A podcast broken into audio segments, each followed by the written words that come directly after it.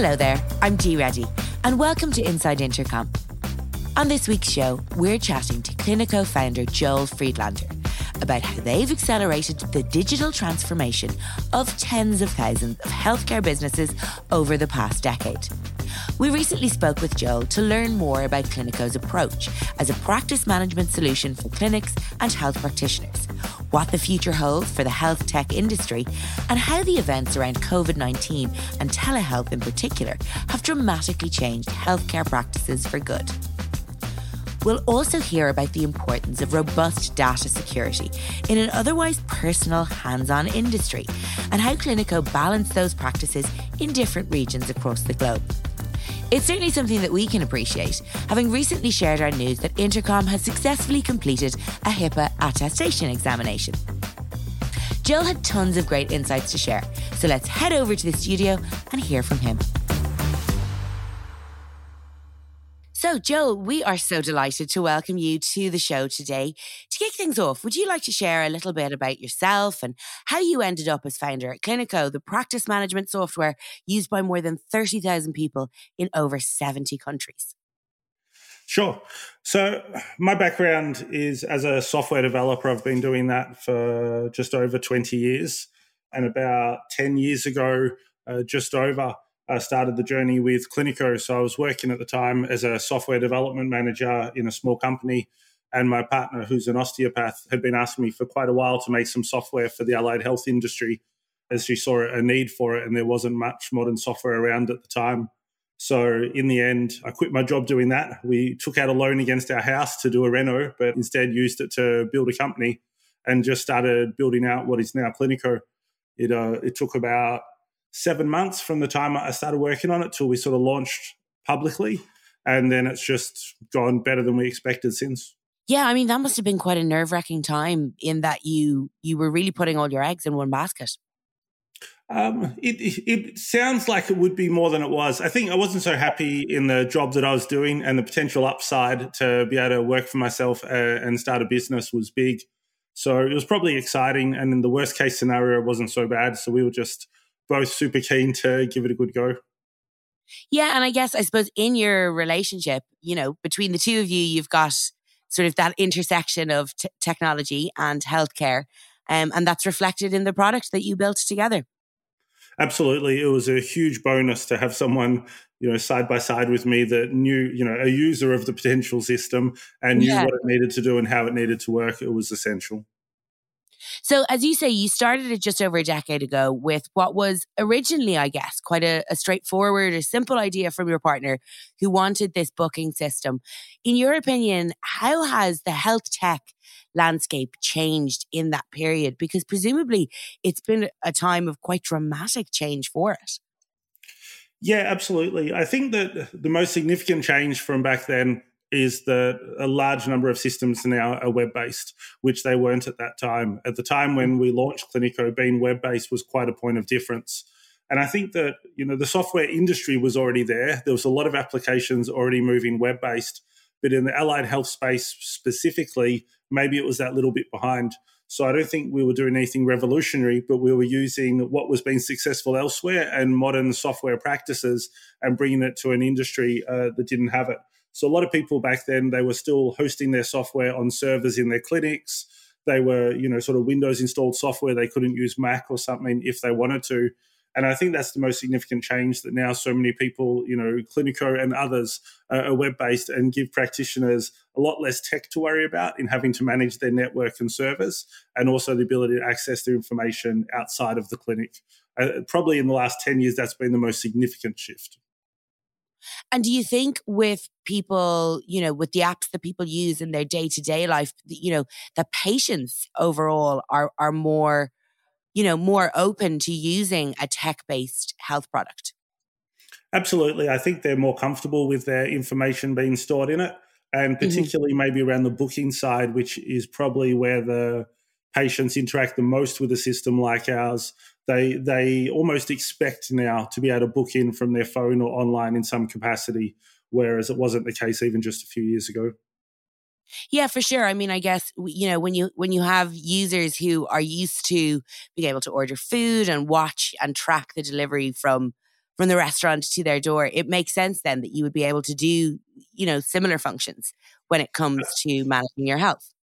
Absolutely. And I think there's two parts. One is the convenience of it and the ability to mm. book in at a time when the clinic might not be open and taking your call.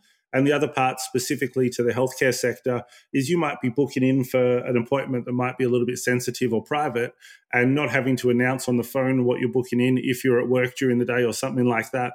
Being able to discreetly do it via an online booking can also be beneficial in this in this context. Yeah, that's a very good point. And I think obviously in the last year, there's probably been some fairly dramatic changes, and we'll get to that in a little while. Um, you know, we'll talk a little bit about how COVID has impacted those trends as well.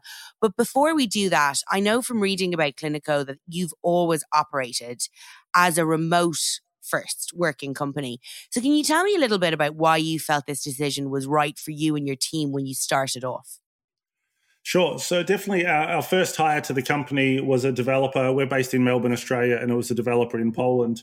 And that was back in 2012. Um, and it kind of started our company as being remote, but it wasn't intentional at the time. I would like to say that I had, you know, this big vision that we're going to be a remote company and all the benefits for it. But really, I put up a job ad that said looking to hire a developer in Melbourne. And I thought I wanted someone to sit side by side with and work with. It just so happened that this person that applied didn't care much for the requirement of being in Melbourne and applied anyway. And when Great. we went through all the applications, they were the the standout one. And we were we were open to it. You know, we're not so set in stone that like here's what we thought we wanted, we got to stick to it. We were open to that and, and ended up pursuing it, and it worked out brilliantly for us. That's amazing. Um, I love that they just ignored the, the the requirement to be in in Melbourne. Fair play to them. Absolutely. Was that quite unusual, though, you know, 10 or even five years ago to be building up a team where everyone's in different places, in different countries? Yeah, I think so. I think that people did hire particularly developers overseas, but not in the same way. I think people might outsource at the time. So they would go to a company in a, you know, typically a, a cheaper demographic area. Uh, and that was the key reason to be doing it as well was to save on price if local developers were expensive. But this was quite different. This was just hiring the best person we could find. And it turned out they weren't in Australia for us. And in bringing that person on, we obviously started to set up systems and processes that worked with a remote team because we needed to.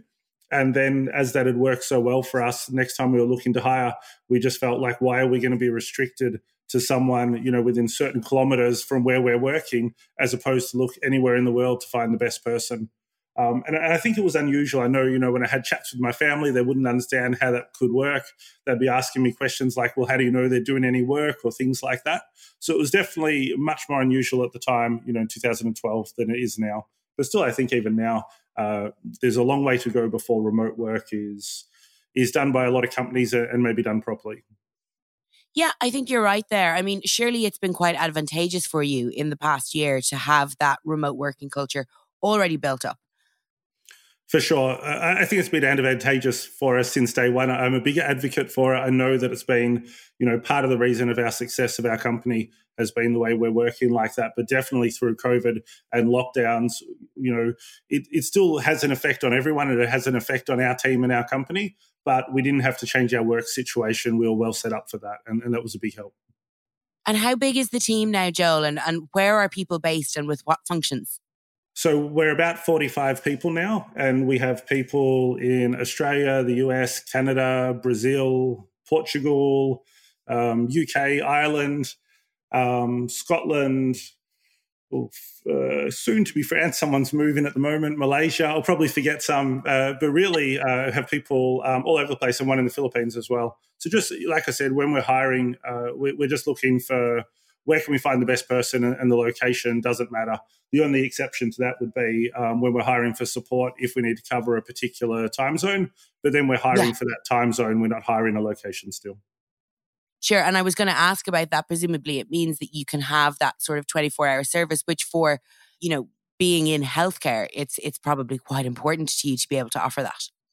Absolutely. And that came about sort of naturally for us. We weren't aiming for 24 hour coverage, but as we started to hire more people, our support team actually got together themselves and just said, you know what, we're, we're already covering most of the times. What if we schedule a bit better and we do make sure we've got 24 hour coverage? And they just did that amongst themselves. So we do have that 24 hour coverage at least during the week now. but it almost happened by accident just by having these people in different regions when we needed them. Well, it's organic, and I suppose it's a sign of a good support team that they realized that there was something that they could offer and better. Absolutely. And it's been really good for our customers to know there's always someone about. So, look, you know, to go back to the sort of the COVID side of things and other people having to to go remote, uh, whereas you were used to it, it has been over a year since, you know, a lot of companies across the world have been forced to adopt that practice. In some places, you know, like Ireland, for example, we don't know when we'll be back in the office just yet. So rather than ask your tips on remote work team building, because I think that's fairly well covered ground at the moment, I'd love to know what your advice for creating a sustainable team culture is. You know, how do you mark achievements or life events? How do you manage when you have to have in person meetings, you know, to someone that, that might actually be local? Sure. So, my number one tip for like culture in a remote company that I would normally give is the least helpful during COVID, which is we have um, yearly team meetups, or, or you know every second year we have team meetups, and I think that's has been really good for us as a team over time. So, uh, you know, our team really, even though it's a remote team, it doesn't feel like a bunch of contractors. People really uh, have close friendships with people all over the place, and I think our meetups had uh, had a big impact on that and helped a lot. That we would get together for some smaller meetups, and every two years or so we would do the full team somewhere in the world. But um, that's obviously not possible at the moment, and hasn't been possible for us either uh, for the last year and a half or so. So I think that one thing we do is we use a, a team chat tool. We use Slack for our team chat. And I think having plenty of space in there for non work discussion is a big help. So we have a lot of channels that aren't about work. We have a DIY channel. We have a channel about books, a channel about food, a channel about beverages, which is mostly a channel about coffee. But we mm. have a whole bunch of different channels to try and encourage chat on different topics. And we have a, a channel just called social, where um, anything not work related can sort of fall into that one. But we also invite uh, people in the team's partners into that channel because a lot of times we find people in the team will sit with Slack on their phone and they'll get messages from people in the team, funny jokes, whatever, and it's a bit isolating from them and their family where they've got it. So we make sure to invite uh, everyone's partners as well into that channel so they can join in and be a part of things. And then that's also the place where we'll celebrate birthdays, work anniversaries, things like that uh, on a social side. Now, that is something I have never heard before. That is really, really interesting. Do you think, you know, where did the idea for that come about? And do you think it was in any way inspired by the fact that you and your partner had started the company together? I think, I, I, don't know if it was from that or not, but I think we kind of had a realization that people's partners are a part of their work, whether they're actively included or not people at the end of their day of work are going to go back to their partner. They're going to talk about the people at their work, and their partner's going to be involved. It's going to know they're going to know what they're up to. They're going to know who they work with, but it's all from the outside, and it's a little bit odd. So that partner knows all the people at the company, but none of the people at the company know the partner. And I think in general, we just have this disconnect that doesn't need to be there. So we, we have this social channel to try and encourage them to come and you know be involved and be themselves in their business. And then when we have meetups, partners are always uh, invited to them. And even when we do our full team meetup every couple of years, uh, we invite and pay for partners and kids to come along to those because we think, you know, like I said, the family's already a part of it, but maybe the business is excluding them. And, and we would want to not do that and just involve them where we can. Gosh, that's really, really unique, but a very interesting idea. And I can see how that would work especially well at the moment. Absolutely, especially with people working from home. I think their partners are more involved in their work than ever. So uh, it, it would be a boost now. Yeah, because your partner kind of becomes your only workmate, I guess. Absolutely. Just before we continue with today's episode, I wanted to let you know about Offscript. It's a new series of candid conversations with Intercom leadership all about the extraordinary AI driven transformation we're currently experiencing. Episode 1 is on our YouTube channel right now. Here's a teaser of what you can expect. I don't want to come across as overly dramatic, but for every single tech company, this is an adapt or die moment. It's inevitable that all businesses are going to go AI first. It's just a matter of time. In this post AI world, new companies will rise, old companies will fall. Of course, some of these new companies will flame out. Some old companies will pivot successfully too.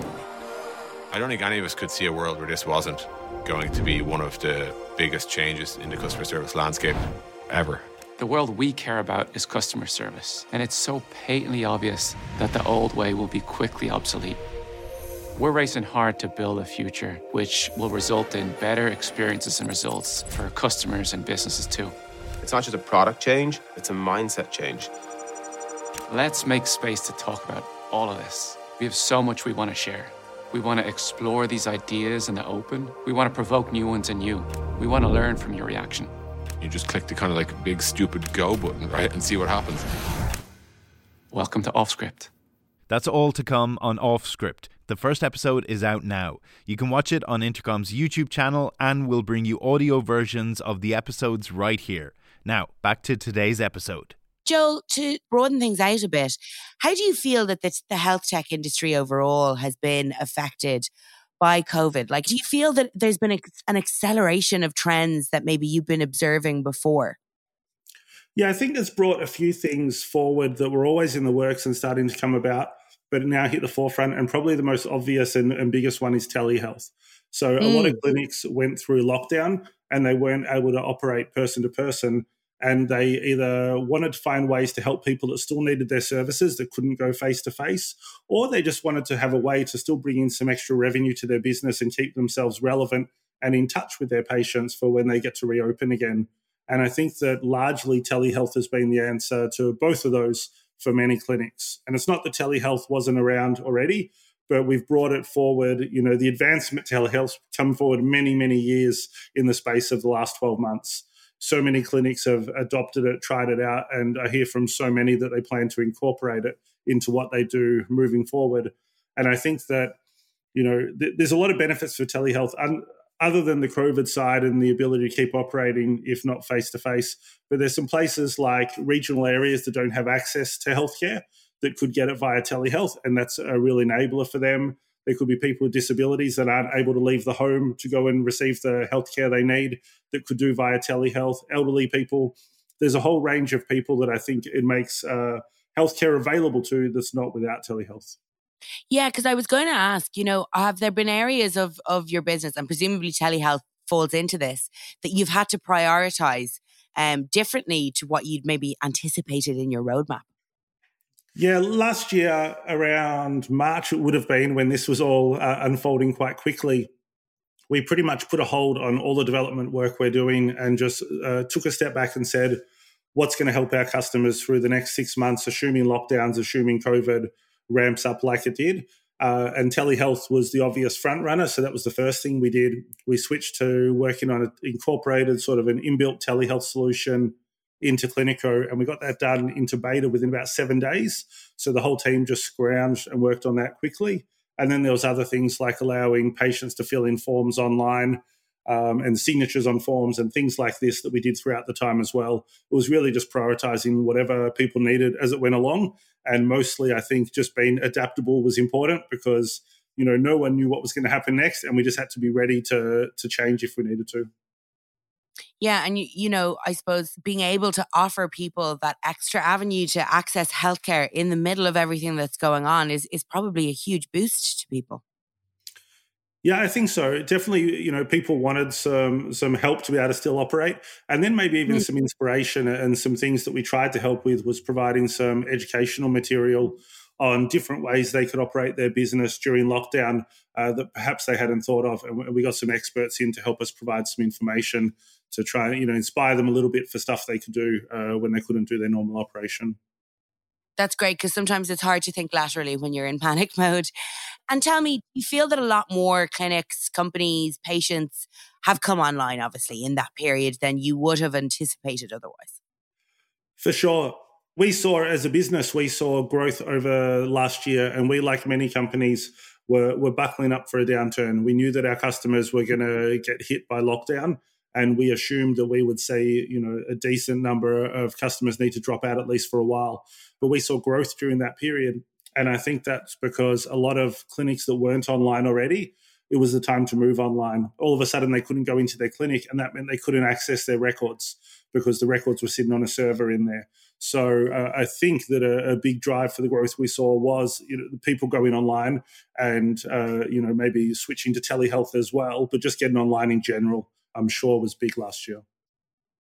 And looking to the future then, beyond COVID, what do you think the future holds for the sector? Will there be more people, like you mentioned, that have adopted things like telehealth during this period that will actually make it part of their business? Where do you see everything going? Yeah, I think it was an eye opener for a lot of people, and I think that you know there's many, especially the physical therapies like uh, physiotherapy, osteopathy, podiatry, some of those uh, chiropractic. Their staple is going to be hands-on treatments, but I do think that even those those ones, they did learn that they can do a lot of value add via telehealth.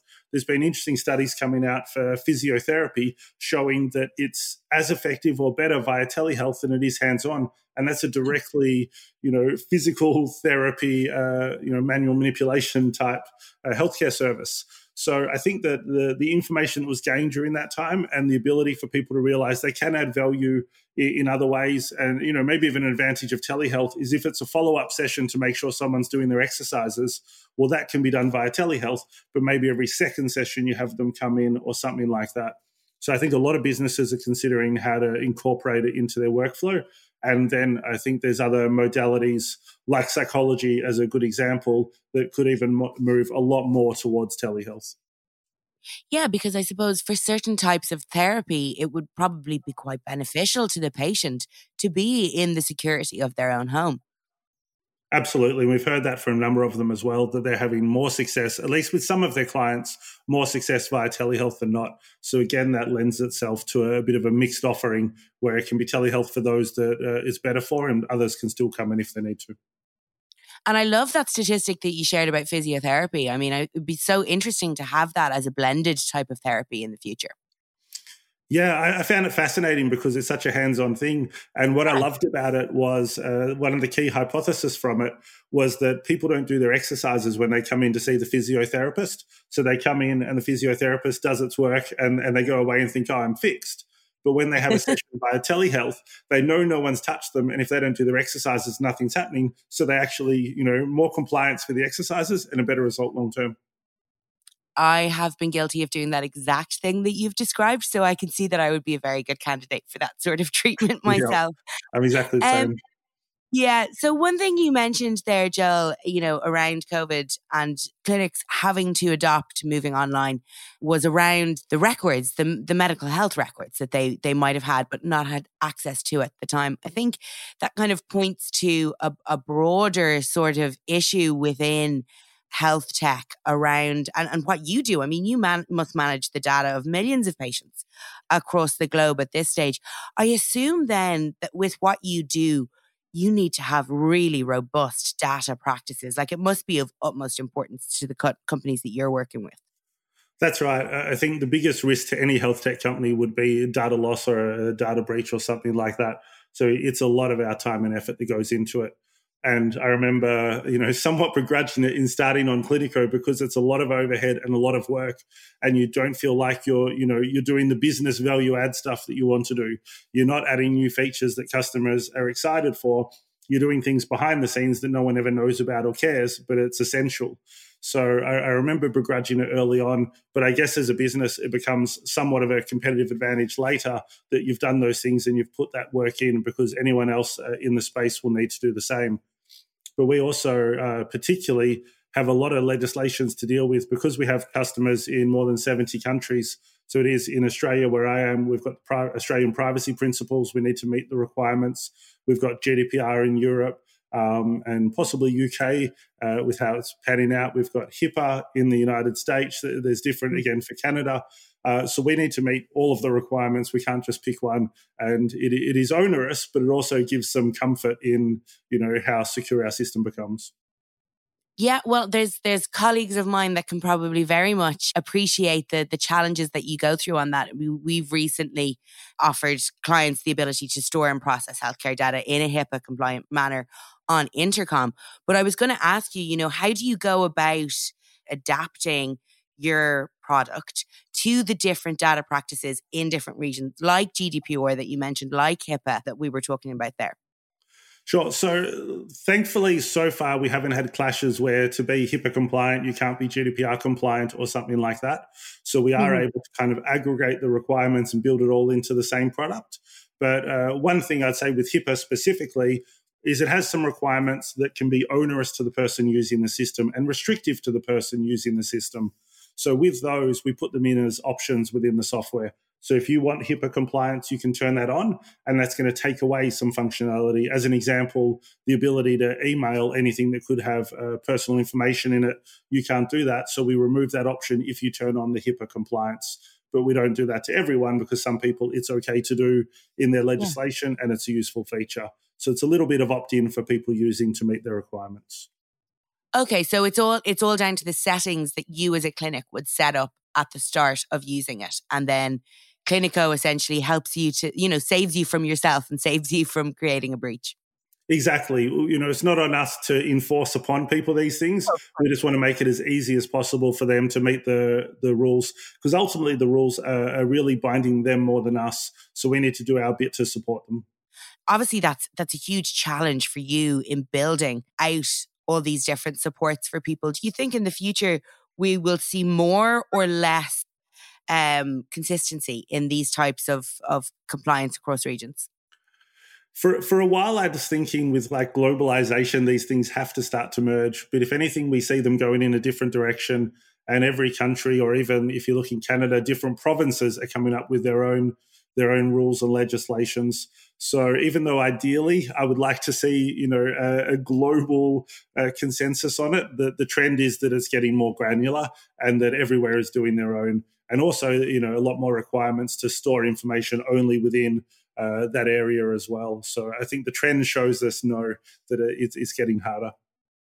That's interesting to see. It's it kind of feels like moving backwards to a certain extent. Before we finish up, Joel, uh, one question that we love to ask people on the podcast is whether there's someone in their discipline that they aspire to or are inspired by. I can't think of any offhand. I, like, uh, I'm terrible at reading books, and I don't really follow along with a, a lot of uh, sort of I don't know what other companies are doing. I think one of the core philosophies we've kind of had is that every business is different, and we really just want to operate our company uh, as best makes sense for us. So, uh, probably uh, an obvious example would be we're a software company, but we shouldn't copy what Google does because what Google does is very different to what we should do for success. They're a very different business, a very different scale, all those kind of things. So, for the most part, I would say um, I keep my head down and focus on our company and just look at you know what solutions we need uh, and aren't really following what others do so much. So, I don't have a particular person that I would say I'm inspired by or uh, trying to uh, aspire to. Well, that's fair. And I think it's, you know, in hearing your story and in hearing the story of Cliniko, it sounds like you've done that from the start. And it's been working pretty well for you. Um, so we'll allow that as an answer. Lastly, then, where can our listeners go to keep up with you and your work? So we're doing some video content for Cliniko that they can find on YouTube on our Cliniko channel. Uh, and for myself, I'm Jay Friedlander on Twitter that could follow me there. I can't say I'm super active. Fantastic. Well, look, we will link to both of those in the show notes. And yeah, just been an absolute pleasure chatting to you today. Thank you so much for joining us on the show. Thank you very much for having me on. I appreciate it. We hope you enjoyed our conversation with Joel Friedlander. If you did, we'd love you to give us a review. It helps like minded people find their way to our content. We'll be back next week with another great episode of Scale by Intercom for you. We do hope you'll join us. This is Inside Intercom